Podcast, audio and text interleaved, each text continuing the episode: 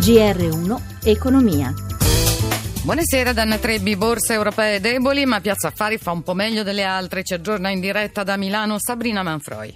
Sì, è stata una seduta contrastata per le borse europee. Londra ha perso un punto, Francoforte ha perso lo 0,25%, Parigi più 0,20%, Milano la migliore ha guadagnato lo 0,59%.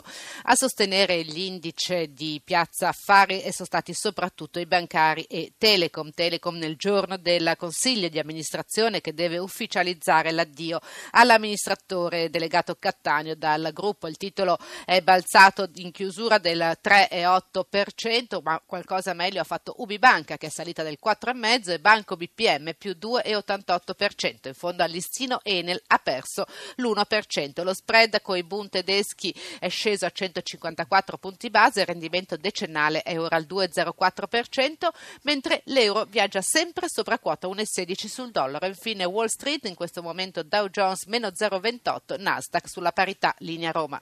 Grazie Manfroi, noi diamo buonasera al professor Donato Masciandaro, ordinario seminario di economia alla Bocconi di Milano e nostro ospite della settimana. Professore, buonasera. Buonasera a voi, grazie dell'invito. Professore, il Fondo Monetario Internazionale alza di mezzo punto le stime di crescita dell'Italia per quest'anno. È un paese che cresce di più delle previsioni, dice il Premier Gentiloni, può avere una legge di bilancio più leggera e un abbassamento del debito più significativo. Secondo lei è così e di quanto potremmo migliorare? Sicuramente una, è una buona notizia. Eh, bisogna decidere se rispetto a questa buona notizia essere prudenti o essere amanti del rischio. Il, il primo ministro mi sembra eh, oggi un po' più amante del rischio, parla di flessibilità. Eh, forse sarebbe meglio essere mh, mm, più prudenti. Il, il rapporto tra debito e crescita può migliorare, ma perché c'è più crescita, non perché diventiamo più indisciplinati. Allora, professore, dovremmo comunque andare avanti con le riforme. Su quali sarà necessario insistere di più per consolidare la crescita? Beh, c'è un uh, unanime consenso sul fatto che occorre continuare ad avere più concorrenza sul mercato dei beni, eh, se ne parla molto poco dei, del mercato dei beni mentre si parla molto di più del mercato del lavoro. Più concorrenza significa più produttività, che è la vera molla della crescita al di là delle oscillazioni eh, positive o negative della domanda. L'offerta aggregata, cioè la produttività, di solito è la chiave per una crescita regolare. Eh, professore, rimaniamo sempre in ambito di economia internazionale. Dopo tre anni e dopo il sì al nuovo prestito da parte del Fondo Monetario, la Grecia torna sul mercato dei titoli di Stato. Questo quanto farà bene all'economia della Grecia e anche all'economia europea? Anche questa è una buona notizia. Non è un bicchiere tutto pieno, ma eh, è un bicchiere eh, almeno in parte eh, pieno. Credo che un, un, una Grecia eh, che si riprende può consentire anche all'Europa di considerare il suo debito in una maniera diversa. Quindi un buon passo in avanti, una, una bella rondine che certo però non fa primavera. Allora noi ringraziamo il professor Masciandaro, lo ritroviamo domani, cambiamo argomento, parliamo di investimenti in tempi di bassi tassi e crescita contenuta. Secondo il gruppo Generali è possibile coniugare gli interessi di risparmio con quelli di rinancio dell'economia.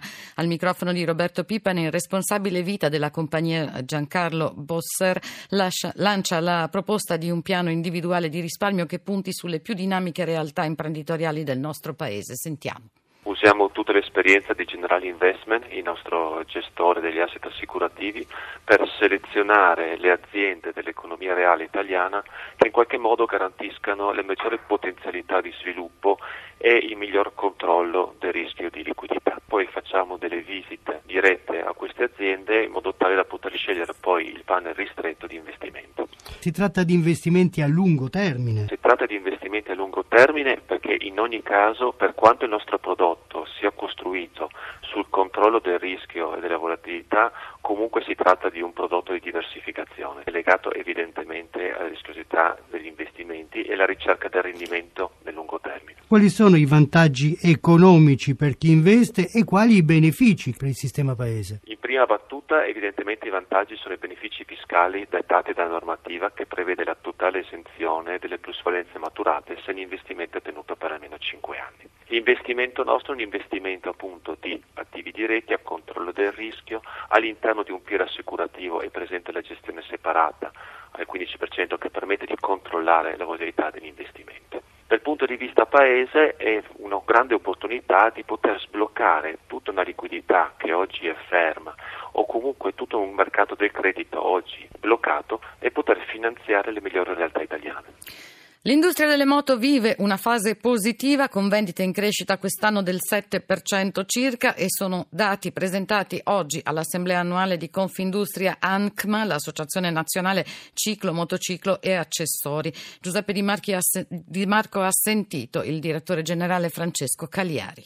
Dopo aver chiuso un 2016 con un più 13% e vedendo i primi mesi del 2017 con eh, un aumento del 7% rispetto all'anno scorso, siamo moderatamente ottimisti. Certo, in Italia bisogna sempre aspettarsi delle sorprese, però se questo è l'alba speriamo di vedere anche un bel tramonto. In particolare quali sono i settori che vanno meglio? I settori che ci stanno dando più soddisfazione sono le naked, cioè le nude, e le enduro stradali. Le enduro stradali specialmente sono le moto in gettonate perché ti garantiscono di poter viaggiare sia in strada normale, sia in autostrada, sia in strade bianche con sicurezza, quindi un motivo in più per essere sulla scelta. Il governo ha sposato la vostra richiesta di abbassare il pedaggio autostradale per le due ruote, è così? È un grande risultato, dobbiamo dire grazie anche alla Federazione Italiana Motociclistica e la rivista Motociclismo che ci hanno seguito in questa battaglia facendo pressione e devo dire che nonostante i vari concessionari abbiano sempre cercato di farsi di nebbia,